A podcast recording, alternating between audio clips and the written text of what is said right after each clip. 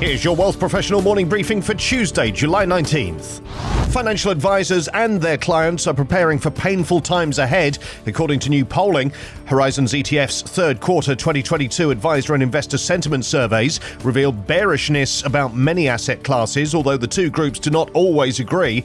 Canadian equities are one asset class where opinion is divided for performance over the period to the end of September 2022.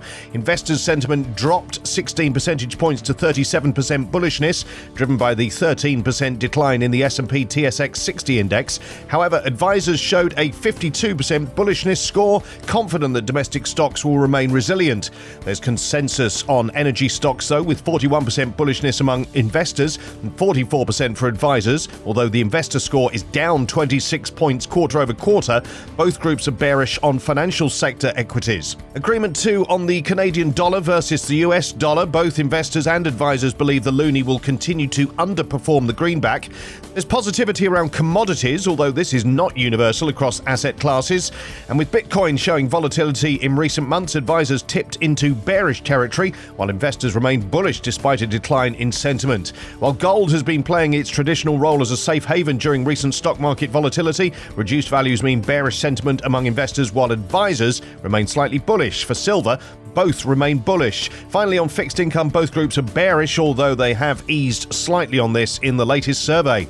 For financial advisors, it can be challenging to convince clients to hang on to their mutual fund shares, particularly in turbulent markets.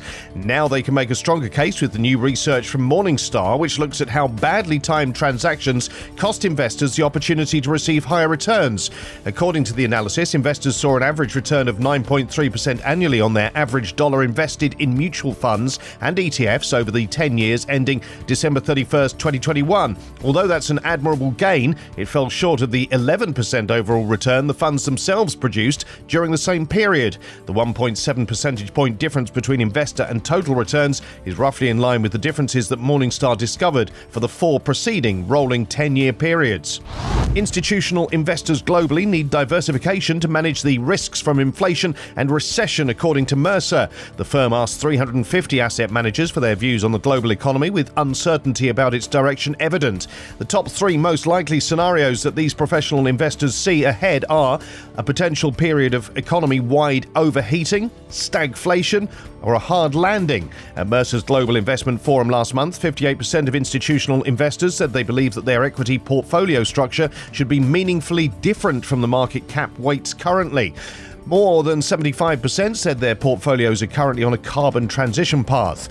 When asked about themes and opportunities that lie ahead for the asset management industry, respondents talked about renewed consideration of hedge funds, ESG policy, design, implementation, and governance, and increased allocations to private markets as key areas of focus. Two thirds of those presented with a Model 60 40 portfolio said they would seek to add exposure to private markets in response to current market conditions. These stories in full at wealthprofessional.ca and in our newsletters. Plus, China has created another channel for foreign investors to transfer funds to the national stock market. Advisys names Catherine Wood as new board chair. And what do recent collapses mean for the broader cryptosphere? For Wealth Professional Canada, I'm Steve Randall.